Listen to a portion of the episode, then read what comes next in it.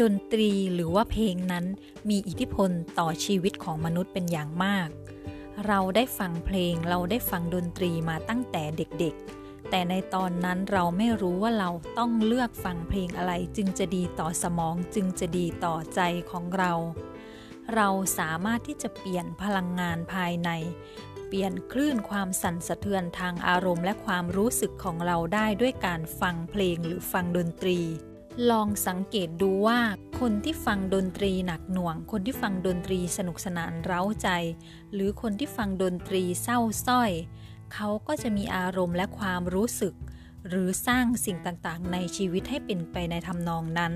เรียกง่าย ๆ ว่าเราอินกับเพลงแนวไหนอินกับดนตรีแบบใด เราก็จะมีอารมณ์และความรู้สึกร่วมด้วยไปกับเพลงเหล่านั้น ดังนั้นดนตรีนั้นมีทั้งดนตรีที่ดีต่อใจและดนตรีที่ไม่ได้ดีต่อจิตใจและสมองของเรา เรามีสิทธิ์เลือกที่จะฟังเพลงแนวไหนหรือดนตรีแบบใดก็ได้ ถ้าเราปรารถนาดีต่อตัวเราเอง เราควรเลือกที่จะฟังเพลงที่ให้กำลังใจ ฟังเพลงที่เป็นแนวคลาสสิก ท่วงทำนองหรือดนตรีที่ทำให้เรารู้สึกสงบผ่อนคลายมีกำลังใจ รู้สึกดีอารมณ์ดี เพราะมันก็จะสะท้อนไปถึงการดำเนินชีวิตหรือการใช้ชีวิตของเรา การเปลี่ยนพลังงานในตัวภายในของเราเอง